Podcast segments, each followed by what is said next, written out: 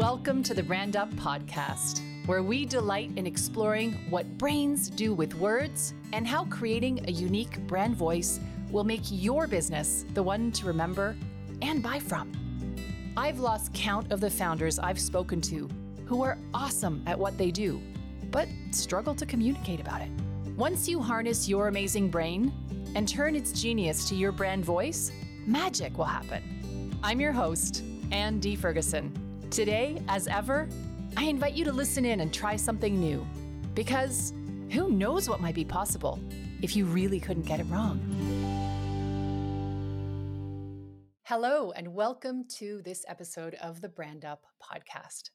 My guest today is an old friend and sister communications professional, Aby Hawker, founder of Transmission PR, ally and advocate for inclusion of transgender and non-binary people in all facets of business. Aby is an extraordinary communicator, a professional through and through, and someone whose clear view of how brands, tiny and mighty, can do better at being more inclusive with their communication. I started this conversation with Aby asking her about her superpower.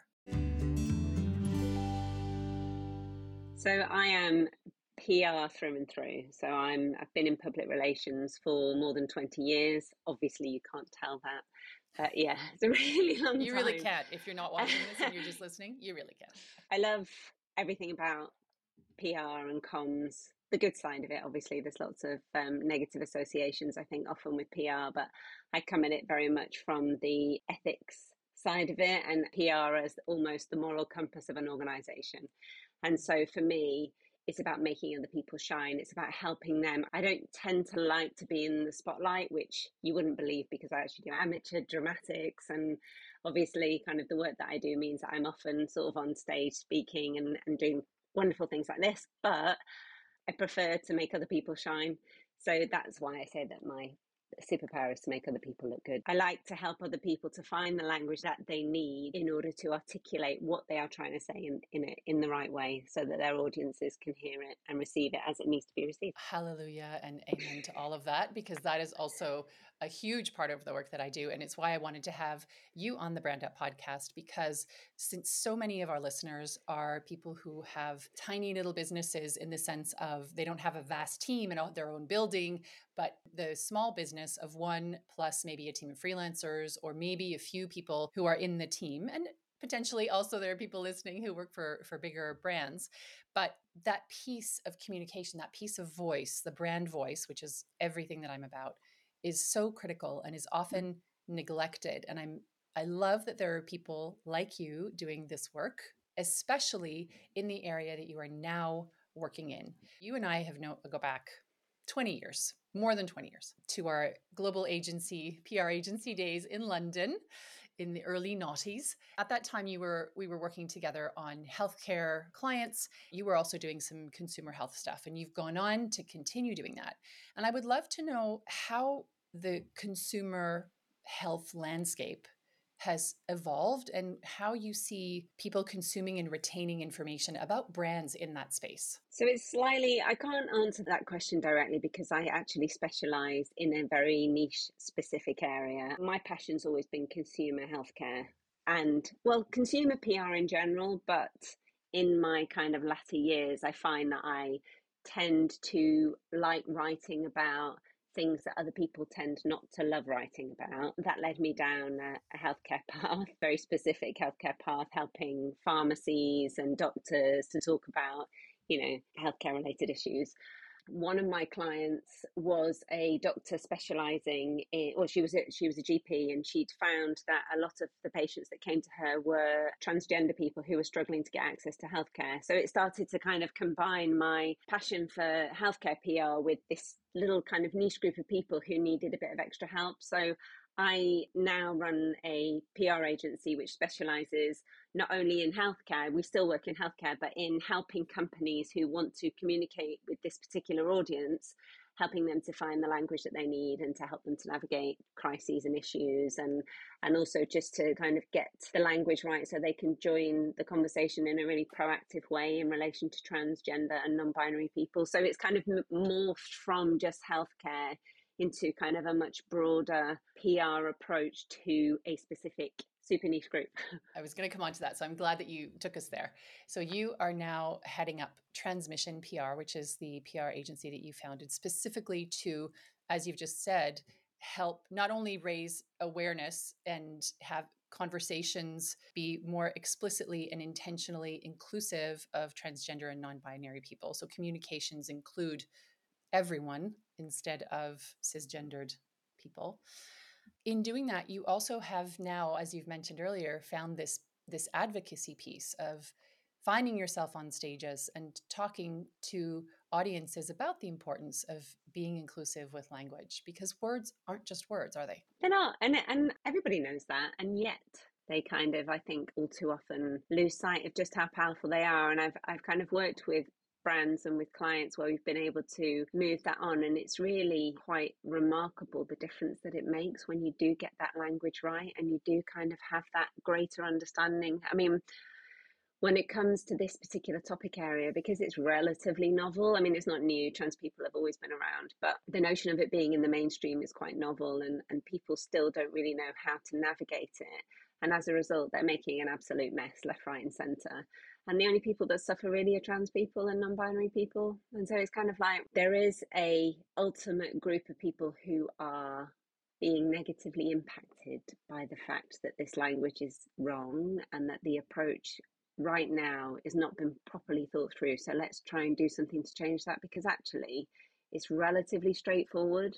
It's just about kind of doing that educational piece. It's about understanding that, you know, if you're a business over a certain size, with the trans population being around about 1%, then chances are you have people within your, either people who work with you or people that are part of your supply chain or somewhere in the mix, customers who are either trans or non-binary, or they have, you know, a family member who is, or a friend who is. And increasingly, they're part of the conversation. And so if you as an organisation recognise that, if you can bring that diversity into your photo shoots that you're doing as part of your, you know, advertising campaigns or marketing campaigns, and there's just that visibility, if the policies that you put in place for the organisation recognise that actually some people might not align with the, you know, male or female, male gender marker, then you adapt your language accordingly, and it just makes for a far more open and real environment in which to come in if you are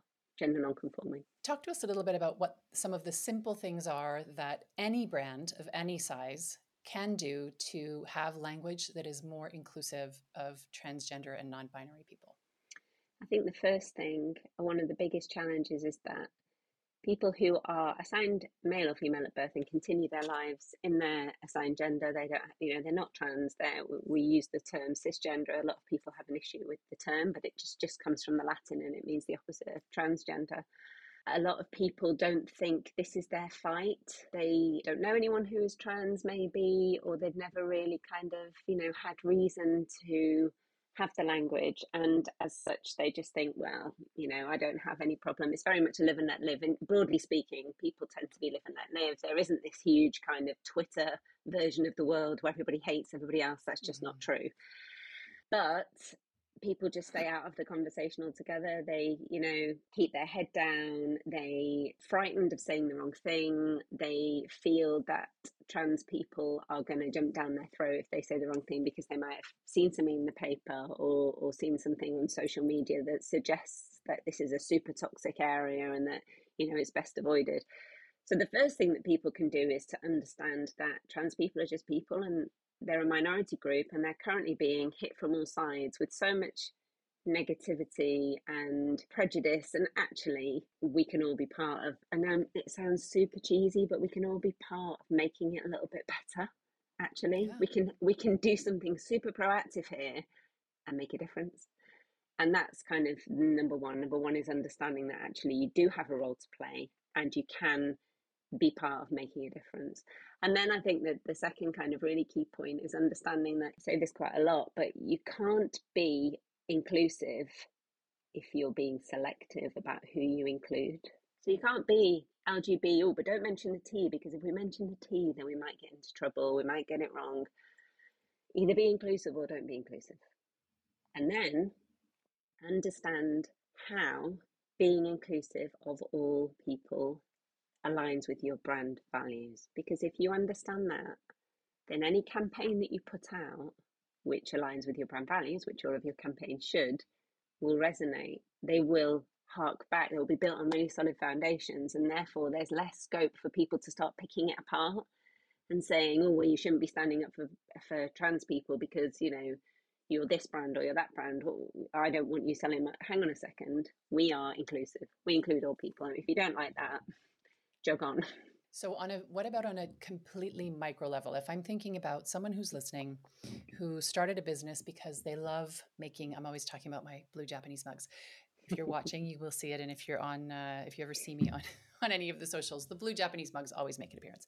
But if you're a business, a small business, and you're making blue Japanese mugs or whatever else you're making, and you're listening to this conversation and you're thinking, okay, I want to be part of the solution. I want to do the right thing. I am terrified of getting it wrong, because there seems to be such hellfire and brimstone rained down upon people who, brands, and individuals who get it wrong. What can someone who started the blue Japanese mug business or is a coach or consultant and also has to, in order to grow a business, become good at marketing, which is a profession that is very difficult. You and I know we've done this for decades, and it's even then it presents its challenges. And certainly when we market our own work, right? What can person X in their home office or small studio space or coaching area, what can they proactively do? What are tiny, tiny, tiny things they can do to start to be inclusive? So intention is everything. If you have a positive intention, then that's a brilliant place to start. If you're trying to create havoc, then that will come out in the end. But if you're coming at it from the right place and you're trying to do better, then, you know, that's a brilliant starting point. I think the easiest way to be supportive of trans and non-binary people is probably to boost their content. So, you know, especially during Pride, or there are obviously specific days during the year when we recognise gender diverse people. They're putting out a lot of content, brilliant content, you know, advice on how to be a better ally, advice on why some things might be challenging and why something might be particularly offensive, or, you know, what the history is. So the first most important thing is to look at other people's content and boost it. You know, share other people's content. If you're not sure where to start because there are too many people, then go online, do some searches. You know, there's brilliant publications like Pink News, for example, and there's another publication called Queer AF. They're all about championing the voices of LGBTQ journalists and interviewing LGBTQ plus people and hearing the other side of the story.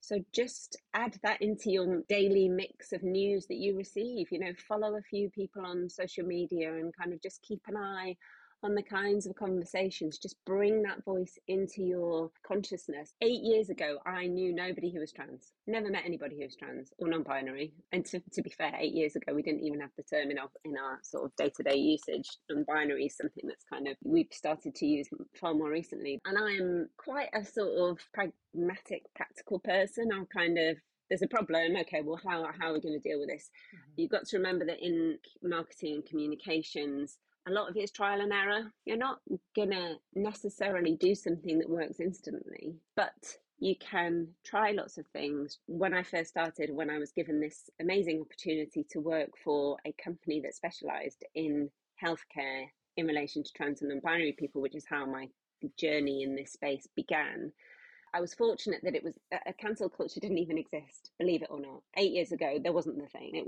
just wasn't a thing. And so the media also wasn't quite as obsessed with the whole notion of trying to push this whole agenda around trans and non-binary people. And so I was able almost to fly under the radar a little bit because I was using all of my communication skills, which I was completely comfortable with in this brand new space. But I was just kind of working it out as I went along and as I brought more trans and non-binary people into the team, because obviously, because I personally am not trans or non-binary. And so I can have empathy. I can be compassionate and supportive of their journeys, but I can't know what it's like to be trans or non-binary, to have that first-hand experience. So, you know, bringing those voices in, learning from them as I kind of continued along, and then combining that with what I knew and sort of, you know, tweaking and changing along the way. And I'm still not always going to get it right, but it's about understanding that this is a mindset shift in terms of, for these organizations, understanding it's about broadening your perspective. And as I said, if you can bring a few of these voices into your day-to-day periphery, it will start to, you know, sink in, and you will start to become more familiar, and, you know, it will start to feel comfortable and just part of day-to-day life, which is the point. You know, we are talking about a minority group, but the trans rights are human rights. You know, we're just living, kind of everyone living together and kind of doing their best to put food on the table and have hopefully a job that we don't hate, and, you know, look after our family, loved ones. We don't need to be perpetuating this, you know, situation at the minute, which is just causing destruction and division. On an infinitely small level, what trans people that I know and have in the past interviewed or certainly spend a tremendous amount of time over years following and being in touch with have said is even something as simple as when you're getting on a call, on a Zoom, or like I've done on this recording, is to put your pronouns down. Because when you put your pronouns down, it signals, so my pronouns are she, her, and it signals that I have an awareness, and I'm not like virtue signaling here, but it signals that the person has an awareness of the importance of pronouns. Because misgendering a person, it's not as minor as getting someone's name wrong. And you think about how embarrassed we sometimes get when we call someone by the wrong name, and how sometimes you might feel unseen or unimportant if someone calls you by the wrong name when you've been working with them for 3 months, or you've known them as a neighbor for 2 years and they call you by the wrong name. Misgendering a trans person is a denying of their existence, of what and who they are. I mean, you're absolutely right. It's a very tricky space in some ways, and it's super easy in other ways. And like you said, from a cis perspective, from a cisgender perspective, just adding your pronouns does exactly that. It's nothing to do with you. It's to do with the people you're talking to. It's saying, this is a safe space. This is who I am. Because while a trans woman or a trans man, you might, you know, anybody could be moving around in their gender, and you might not even notice that, you know, there's no way of telling that whether they're trans or not. But if somebody's non-binary, you might automatically lean towards a male or a female pronoun, and obviously that would be wrong. So saying, you know, I'm Anne, my pronouns are she, her, gives them, opens the door, gives them the opportunity to say, oh, these are my pronouns, or to put their pronouns up in brackets in a way which doesn't make them stand up and have a massive flag, because they're having to do the education piece as well. And there is the exhaustion of, as we have seen a lot, if we're paying attention, in the Black community, for instance, around Black Lives Matter, Black content creators and speakers or business owners or just, you know, run-of-the-mill employed people are feeling such pressure of expectation of non-Black people to say, well, educate me, tell me what I should know, tell me. So in addition to being a parent and having animals they look after and aging parents and a home and a job or a business and maybe some hobbies, and if they're lucky, some friendships in the mix of all of those priorities, on top of that, they're being asked, and in some cases being demanded of them, well, then tell me, educate me, tell me what I should do better, tell me what you want me to do. Well, no, there is an incredible amount of resource around the experience of Black people in Western cultures. There is an incredible amount of material available, books, podcasts, articles, videos, YouTube channels, whatever. And the same goes for trans and non-binary people. Or just but you're forgetting one teeny tiny thing. People are inherently lazy. You know, that's not fair. We're busy. But you're absolutely right. It should not be like, it's like my experience. Why should I be the one to explain to some dude why what they're saying is offensive to me as a woman? It's not my job. Work it out yourself. If you can't even if you cannot even take the time to understand what it is that's wrong about this situation, you know, it's like, oh my goodness, it's just the same. So you're absolutely right. And one of the things we do at Transmission is training. We know that in any group of people that we might be talking to within an organization, there would be a massive disparity in terms of what they know and what they don't know. Often it's more leaning towards the don't know, but you might have somebody in the room who has a trans sibling, for example, who's really well versed, or maybe even someone who is gender diverse themselves, who just hasn't, shared that information. So we try to create almost a level playing field and kind of come in and say, no one is expecting you to know everything from the off. That's what this session's about, and we deliver it. Usually there's a trans person and a non-trans person in that environment, and we deliver it together to create a sort of almost a safe space and kind of say, it's all right, you can ask questions within reason. But at the same time, I think the fear of getting it wrong often creates a massive barrier for people. One way of breaking down that barrier is by saying, you can ask questions, it's fine. This is what it means. This is why there's an issue from a legal perspective when you discriminate against somebody who is trans. This is what it means to you as an organisation. This is why your employees have to be aware. This is why it matters. One of the things that transgender friend of mine has said is that it's really important, and we're talking now on a basic human level, not even as a business owner or someone who is the spokesperson for a brand. When you make a mistake, just say, if you mispronounce someone and say she to someone who's gender non-binary, or she to someone who has transitioned to a male gender identity. And if you say the wrong pronoun instead of, oh God, I'm so sorry, and to go off on a big tirade, what happens then is that the person who's doing all the apologizing is asking the trans person who has just been misidentified to then make them feel better about what they've done wrong. Whereas you could just say, oh, yeah, sorry. And then use the right pronoun and carry on. Just keep on trucking, because it's something that is exhausting to be on the other end of, as I understand, to constantly have to, no, it's okay. Don't worry. It happens all the time. Yeah, you'll get it eventually. Right. You're asking, you're requiring the person who is in this minority population to make you feel better when you made a mistake that doesn't cost anyone's, in that instance, isn't costing someone their life, but taken to its great extreme when there is denial of something that is simply there. It is trans people are people, period. And when we as individual humans treat them that way, and begin to integrate that into our brands, it's super simple. You will, as you've said, you will get it wrong. Okay, your business won't sink. People won't, maybe some people will unfollow you. Okay, maybe some people will unfollow you because you are including trans and gender non-binary people. Okay, do you want those people following you is the question. There really is, it can really be so simple. That's one of the things that's been a real focus over this Pride Month so far. There have been a lot of campaigns around, we've seen a lot of brands put out a communication and then very quickly take it down because they've had a backlash. And in response to that, the community is turning around and saying enough with this pinkwashing, enough with this kind of lip service that you are supportive of our community, and then you have somebody say, oh, actually, you shouldn't be supportive. And you're like, oh, yeah, quickly backtrack. And it's super refreshing, because this is what we need. We need more voices to stand together and to say, no, if you're going to be supportive, if you're going to be inclusive, be inclusive. Stop. You're going to get backlash. That is just, it's just the way at the minute. There's a small vocal minority who look for these opportunities and then they kick off. That's the sort of pattern. And if you look at some of the recent campaigns that have been through this process, there's a real sort of formula that you can follow.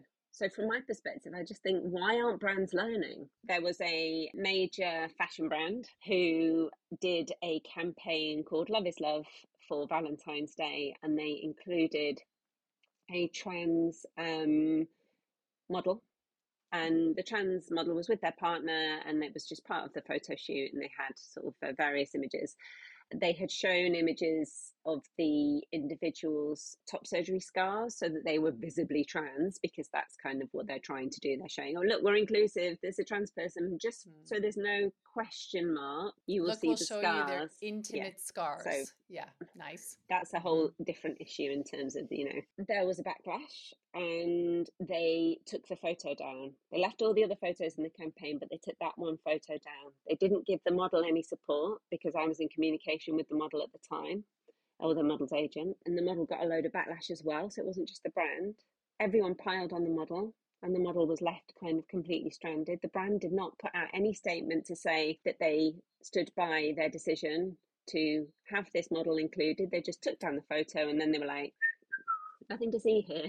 And that's not the only brand that's done that. You know, we've seen it. There's a drinks brand who've done similar. They sent out a image, some of their cans, they had Dylan Mulvaney on their cans. Dylan Mulvaney is a trans woman who is a big influencer on TikTok. She's also an actress and she's an activist and she's gorgeous. But she, this drinks brand sent her as kind of a marketing tool. They weren't putting the cans on sale, but they sent her these cans saying, oh, congratulations. It's been, I think they were marking a year of her transition, because she's been very sort of vocal and open about her experiences, sort of charting every day of her transition. People lost it. There were, I think it was Kid Rock, the the pop star, who filmed himself gunning down the cans with her picture on, and just absolutely hideous. And it led to all of the far right, hugely vocal individuals kicking off and saying, I don't want my drinks brand associated. I mean, come on, people. The brand said nothing, waited probably, I don't know how quickly they turned it around, but like 10 days, 2 weeks, they finally came out and made some half-hearted comment about, this was an internal campaign. Totally pointless. Wow. We're fully supportive of great content creators. What's distressing is that we've lost the humanity. Mm-hmm.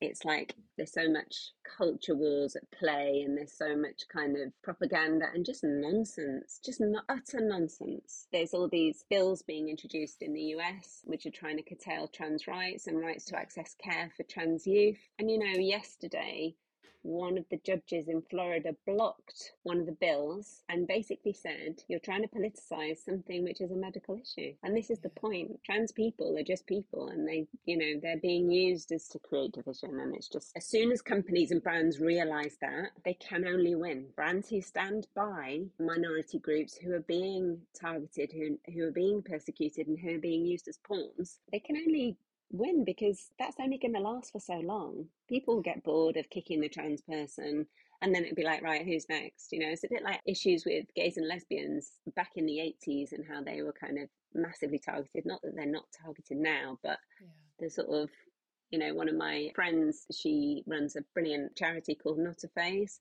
She brings it in one of her presentations. She kind of shows the headlines from the 80s and then she kind of compares them with the headlines for now. And it's just replacing the target of the piece from gay guys to trans people. Same shit, different pile, as it were. Yeah. We've talked about these companies that are doing it wrong. So we're talking about big brands, drinks brands, big fashion brand. What could they have done instead that would have been better? And if we take that down to a level of anyone who is listening, who has a brand that is perhaps not a global fashion brand and not an immensely easily recognized drinks brand, what can we learn from what those companies did and shouldn't have? What could they have done instead? I would have said to them, firstly, I would have said you should have brought me in earlier, because we need to make sure that this is kind of fully thought through. Why are you doing this? Why are you bringing trans people or non-binary people into your campaign? What is it you are trying to say? Oh, we just want to appeal to that audience. Wrong. Also, is it just for one hot second because you think it's a sexy topic right now? Precisely. It's about DEI, diversity, equity and inclusion. That's what it's about. And trans people are part of that mix. So how does that then reflect on your brand? How does that play into your values? Think it through strategically and just make sure that you plan for the fallout. There will be backlash. Assume there will be backlash. Okay, well, what sort of questions might we get asked? How might we respond to that? Is there an element of our campaign which actually supports this community in a very literal way? If not, why not? Let's have a charity that we partner with so that they get some sort of tangible, benefit from us doing this. Put some statements in place, but most importantly, understand why you are doing this. And if the reason you're doing it isn't quite right, keep interrogating that until you come to a point where the whole room is in alignment. Everybody, you know, the organization understands why it's important and that it needs to follow through. Assuming they did not bring you in and have these conversations before, and they have this beautiful trans model included in their campaign, they decide to do the unthinkable and show their scars to whatever, make a point.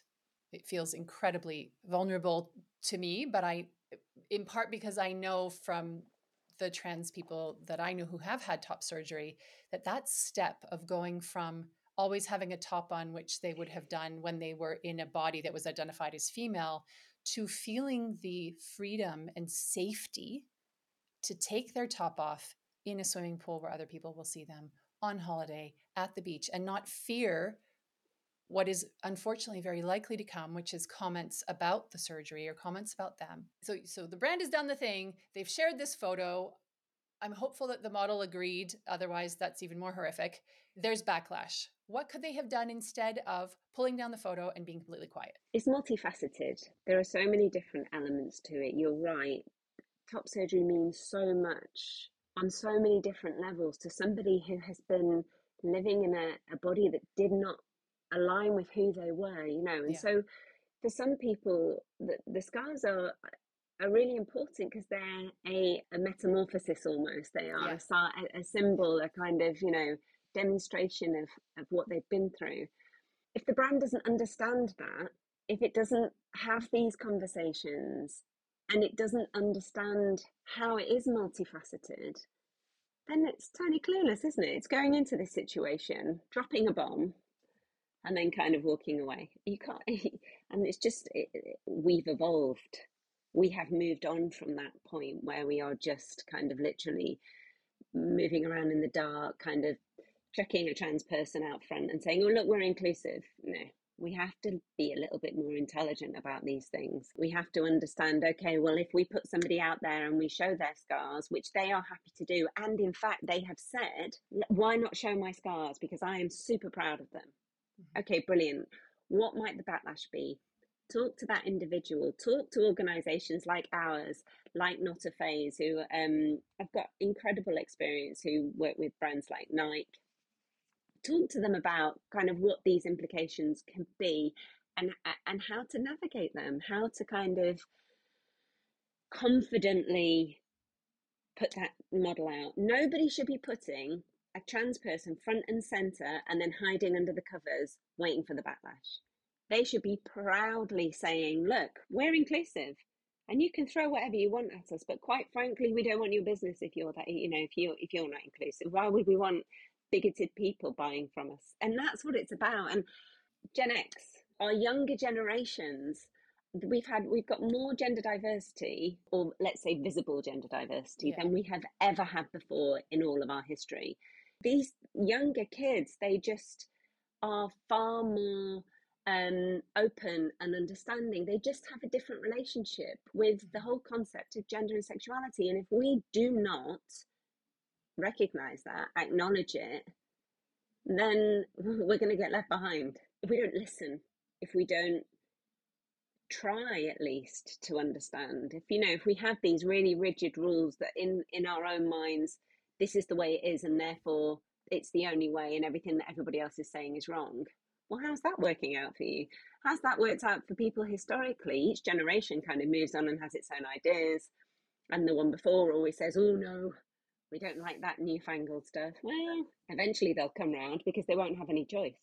Some time ago, you and I had a conversation about your role in this beautiful puzzle of being at the same time an ally and being someone who is an advisor in an area which isn't actually one that is born of your direct experience.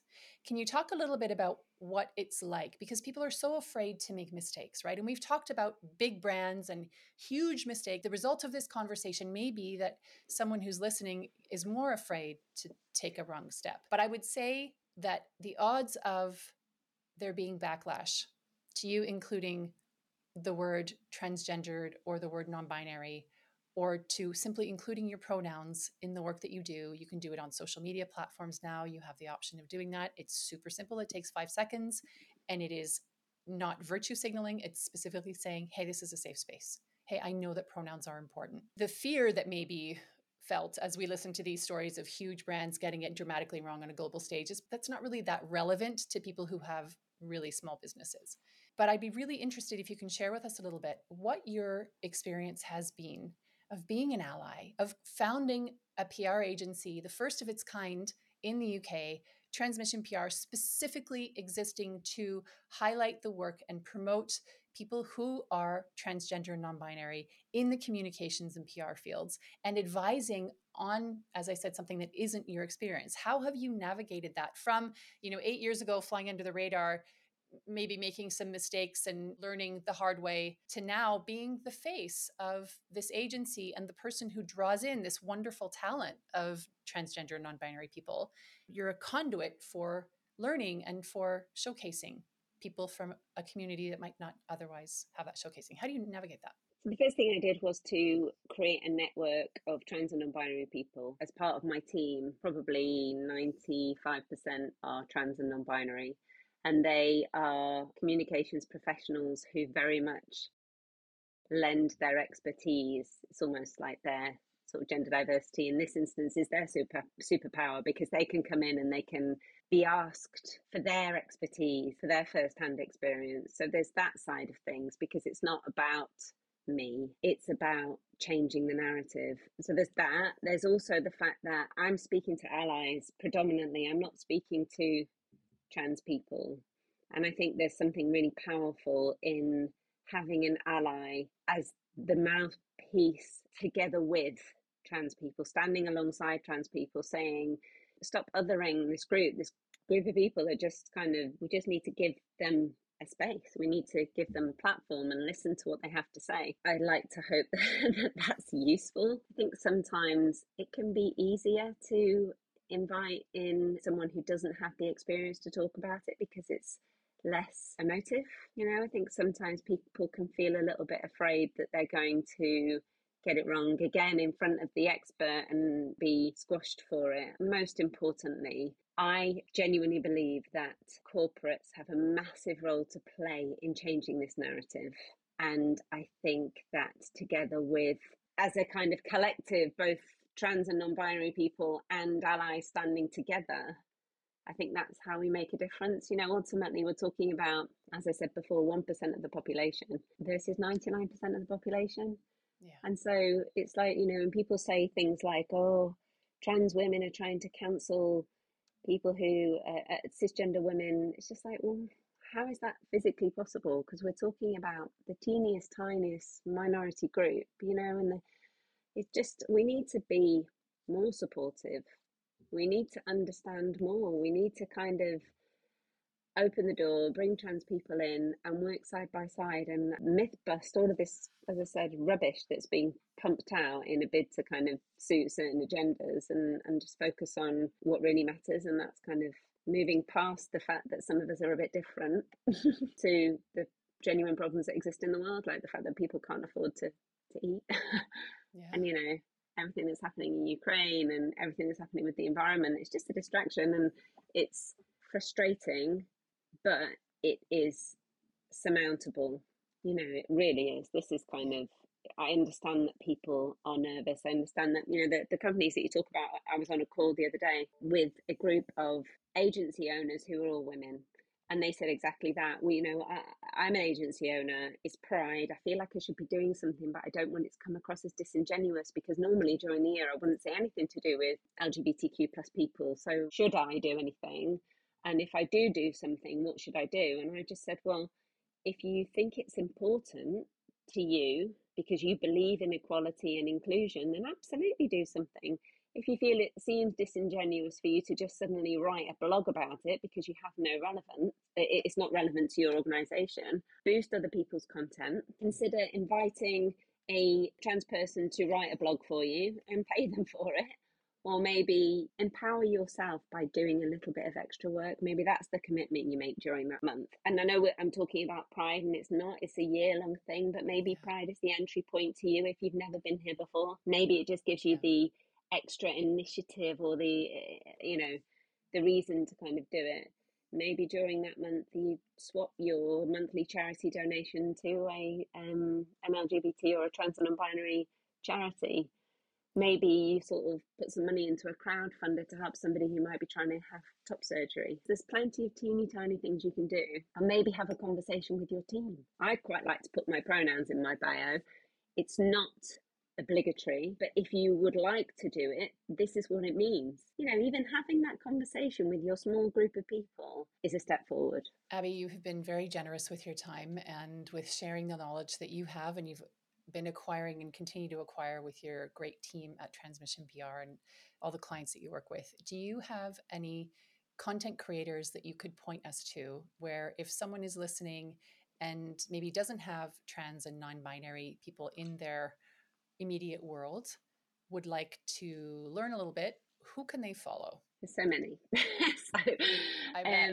There's Max Siegel. Follow the non-binary parent, Marley. They're brilliant. Ben Pesci, Danny St. James. I have one that I can add. Nick North is a transgender dad with 5 kids living on Salt Spring Island off the west coast of Canada. Watching him and his wife, Catherine, and their family go from a super conservative community in Alberta to decide to up sticks and make this very scary move to a house they bought online because they couldn't see it because COVID, and arriving at this house and realizing that it needed all this work, and just watching their family live a normal family life. Mm-hmm. And Nick has had top surgery and is talking about that. And they made a beautiful documentary called Just Another Beautiful Family. I'll link to that because I suddenly have an angle that might be wrong, but I'm pretty sure that's what it's called. And it's a very beautiful documentary that takes you through Nick's telling his wife that he wanted to transition, deciding to have and then the next level is having the top surgery, and then the next level, right? It's a lot of really challenging, massive life decisions that have gotten him and his wife and their kids to this incredible life that they live, but it hasn't been easy. And so he does a lot of sharing, but just a really beautiful everyday person living his everyday life. And that's funny, isn't it? You realize kind of how much of a nonsense all of the negative stuff is when you tap into the reality of it. There's a podcast that I always give a plug to, which I really love, which is called How to Be a Girl, and that's a story of a trans kid and her mum, and they just tell the story of their day-to-day life and what it's like when your kid just doesn't conform to the gender that they're assigned at birth. And it's just so beautifully done and so inspiring, and you kind of, I think it's really important that these creators enter the mainstream, because it's not, this stuff isn't sort of niche. Main message: educate, follow, get curious, be open, lift transgender and non-binary creators up, share the beautiful creations that they make, be it Japanese mugs or macrame or bespoke shoes or consultancy or coaching or books that are written, all of the things. The takeaway for me is, if you can do one simple thing, it is that. Open your eyes, open your heart, be curious, and learn as you enjoy the beautiful creations that transgender and non-binary people put out into the world. It will make your life so much richer. And it will make them less alone.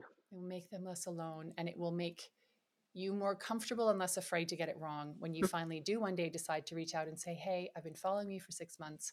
Would you hop on an Instagram live with me? Because I'd really love to talk about your work making saddles or being a stationary guru or whatever the thing is, right? Thanks for your time, Aby. No problem at all. Thanks for having me. Thank you for listening to today's episode of the Brand Up Podcast, your hub for all things brain, voice, and brand. Want to dive deeper into the fascinating world of brand voice? Let's connect on socials at @IamAndyFerguson. You can also visit me on my website. The link to that is in the show notes. If you liked what you heard, please leave me a review, so this podcast can reach more bright business founders just like you. And share it with other wonderful minds, neurodiverse or otherwise. Remember, this is your chance to brand up, because it's your brain, your voice, and your brand after all. I'm Andy Ferguson, saying speak soon.